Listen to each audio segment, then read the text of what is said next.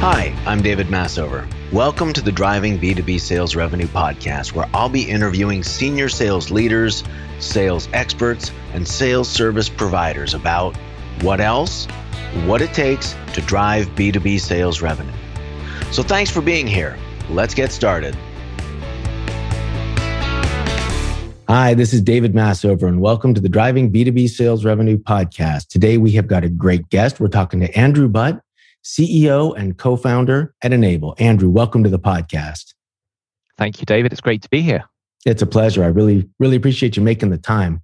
Now, Andrew, you and I had a conversation before recording this episode. And when I asked you what theme or topic you wanted to address, you suggested the idea of rapid scaling, which of course is a great goal for any business, but it's one that's often associated with this kind of archetype, stereotypical, and often destructive and depressing volume and velocity approach to sales that you know so many VC backed operations seem to fall into these days. And I want to dig into that with you because I think it's a really interesting topic. But before we do, can you give us a little bit of background about Enable just for context?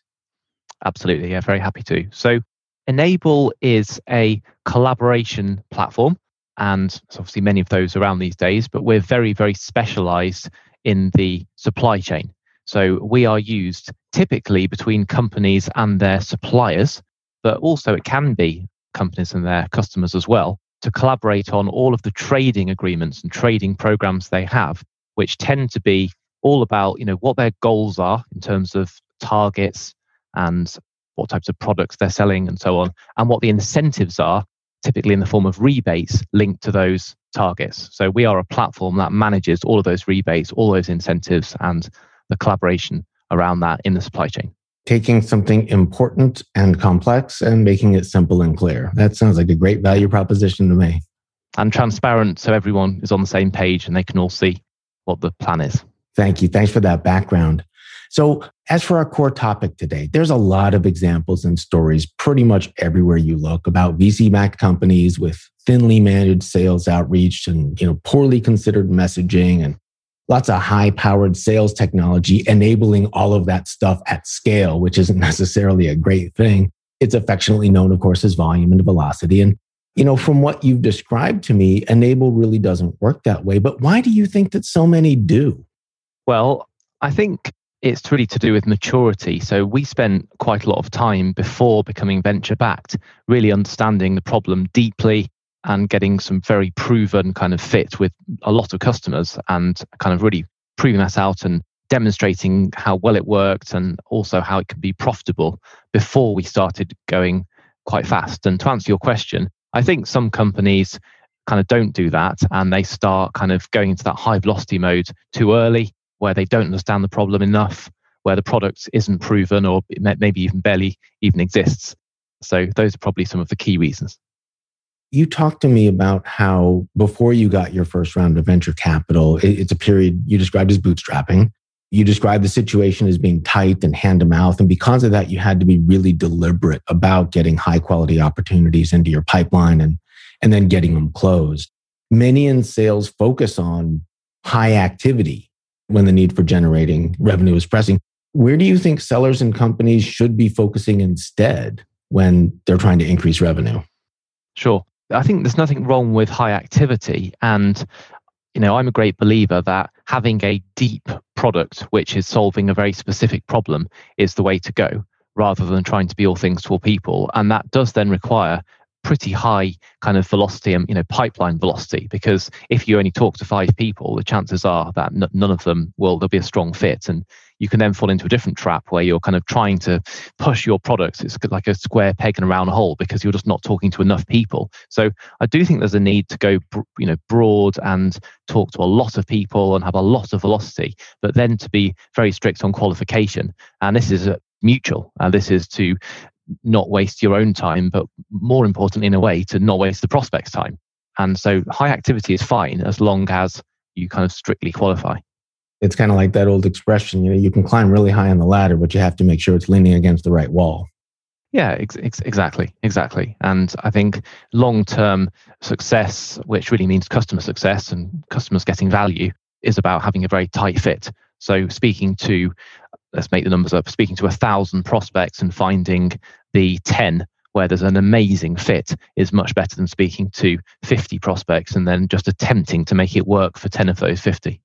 You're located right in the heart of Silicon Valley. How do you characterize the balance between a company who, who wants to do that kind of work, who wants to take their time and figure things out, figure out the problem solution fit, figure out the right qualification, figure out the right ICP after they've taken some venture money and have a lot of pressure for activity. Do you see this as a, as a tension point for a lot of companies?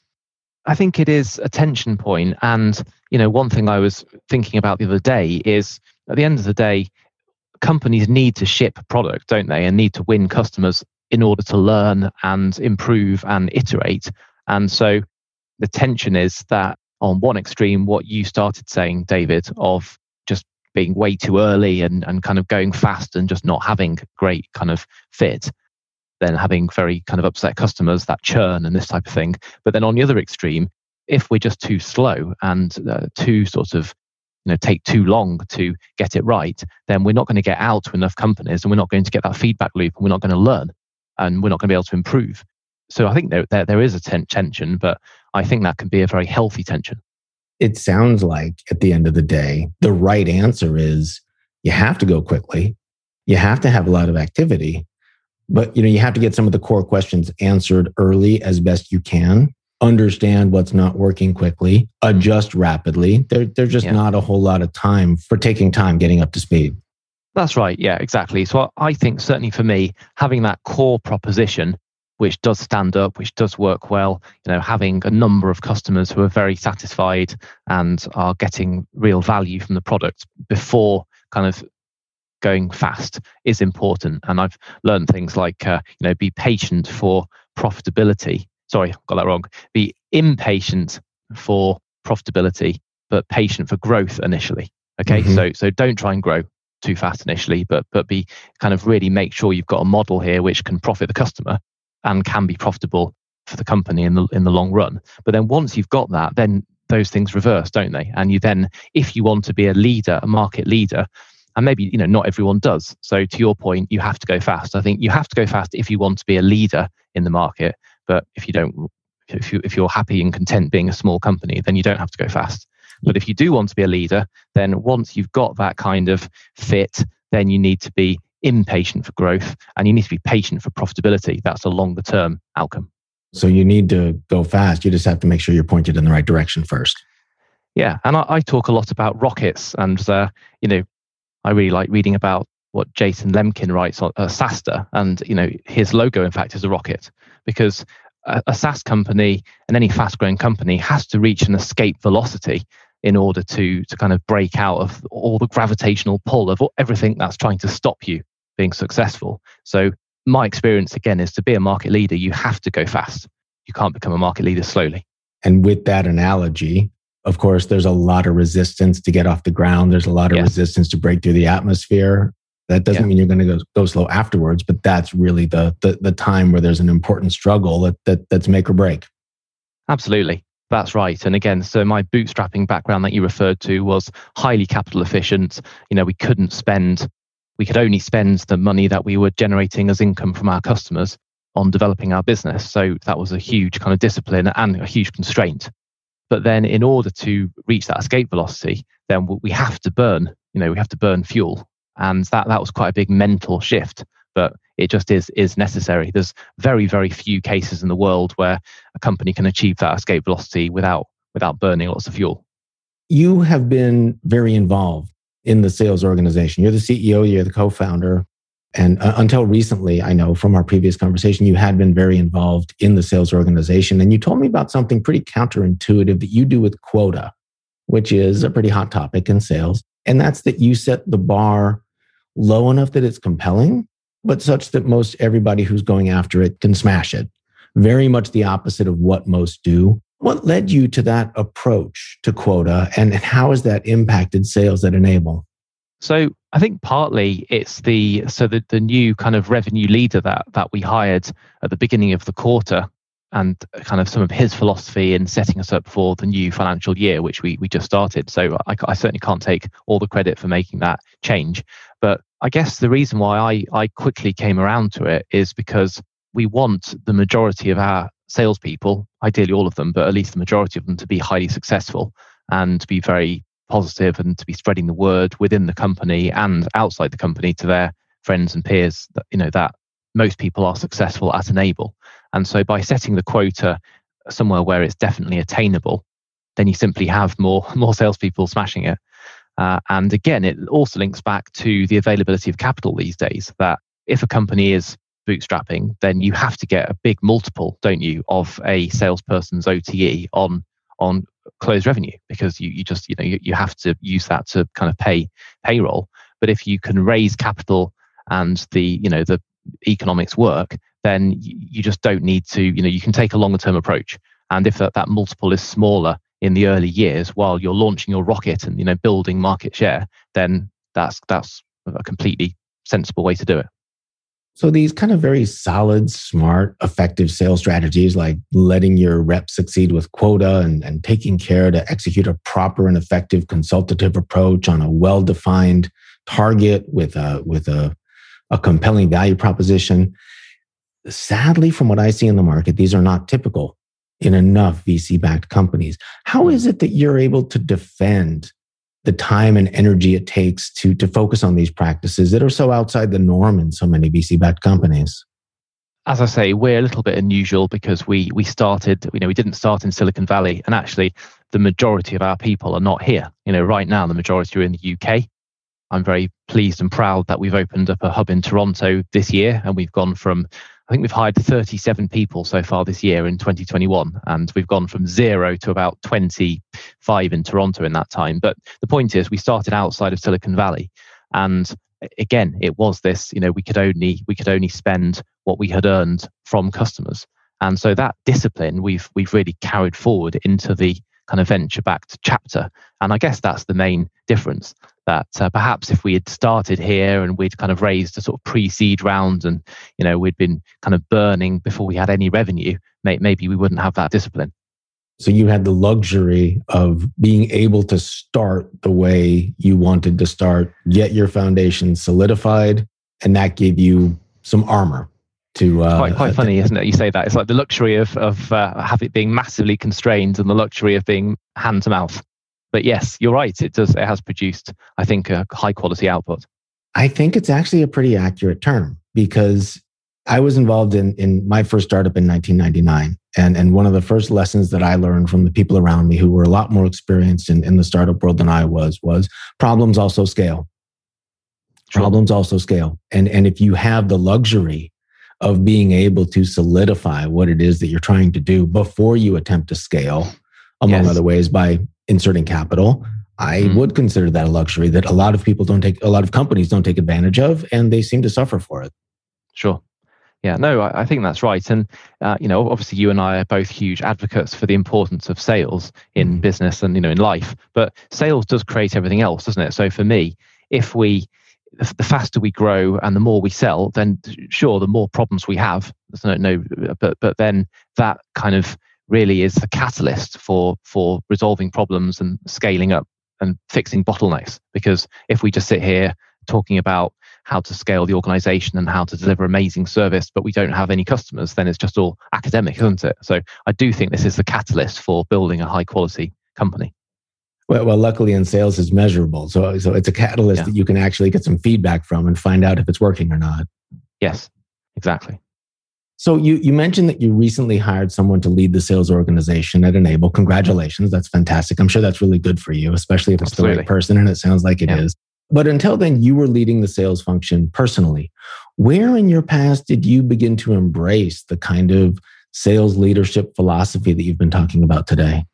Yeah, sure. So one thing I, I must say is uh, I did have a, a, a fantastic colleague who uh, I initially met as an advisor and then he actually stepped in as, as interim CRO for the last 12 months. So I definitely was not kind of running things single handedly. I was the only person in the US 12 months ago, and and we've kind of hired a US team. So John and I kind of ran that kind of between us. But um, yeah, so just wanted to, to say that.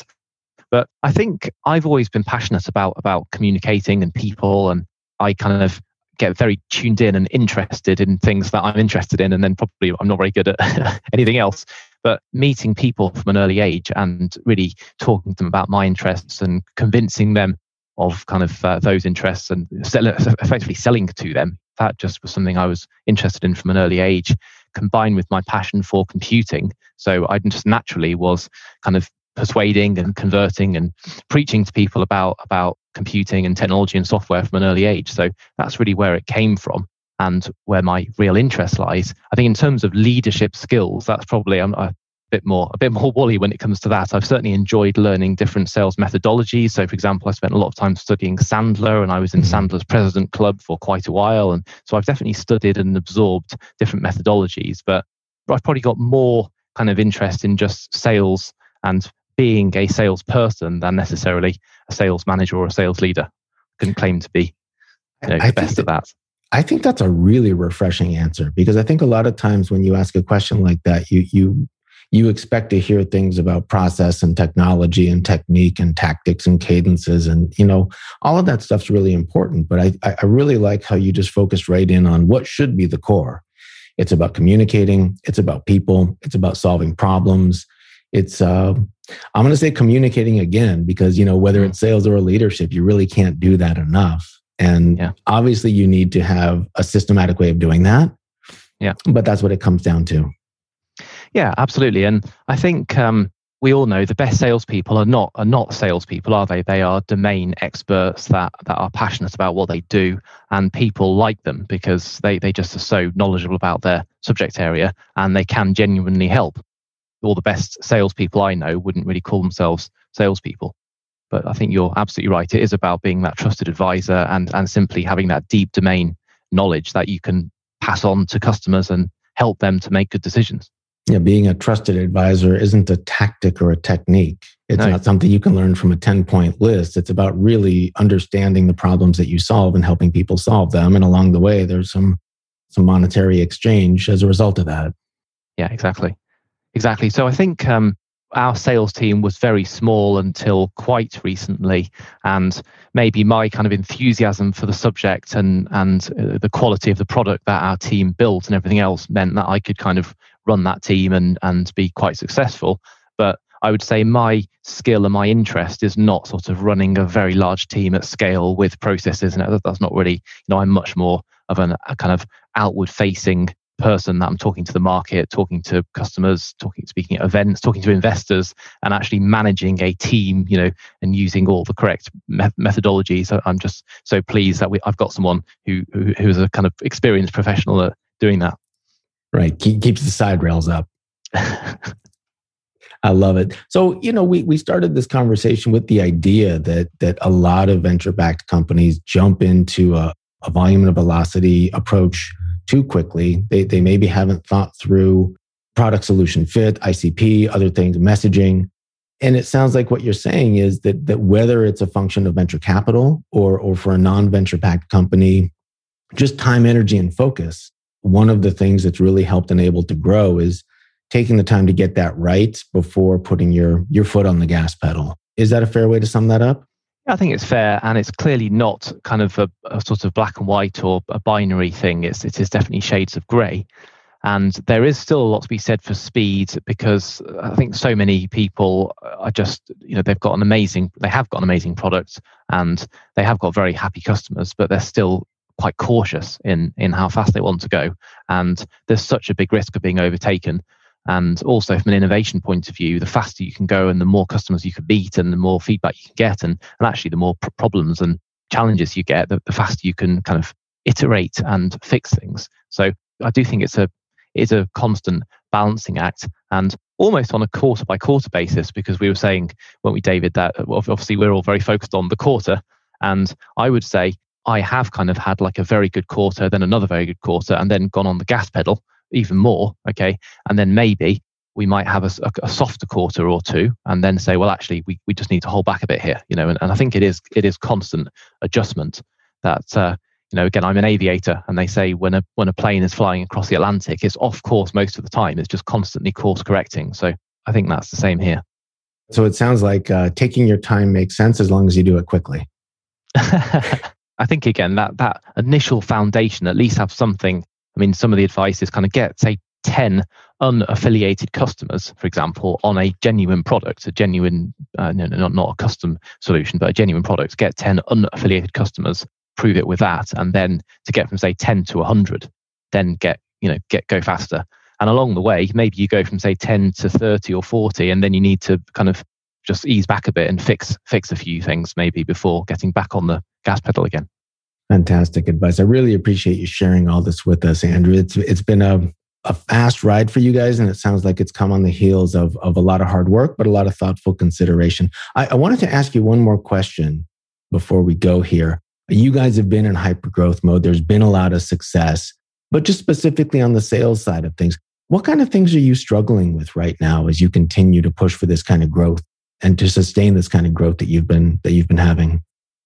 I think the thing which is always on my mind is about how kind of narrow the focus should be. And so do we kind of keep laser focused on the current kind of sales motion and you know the current functionality and the current market and the current you know everything we're doing now and purely kind of scale that? And you know we're at more than 100% year over year growth and we've been sustaining that for multiple years. So that that's pretty good. But then sometimes talk to people and they say well potentially you can go a lot faster than that and rather than just being sort of potentially blinkered you know think about about kind of uh, there's, there's kind of a lot beyond what we're doing in terms of things like product led growth and kind of getting into into a, a kind of broader market. So that for me is the constant dilemma of um, balancing just just executing on the current model versus kind of embracing something broader.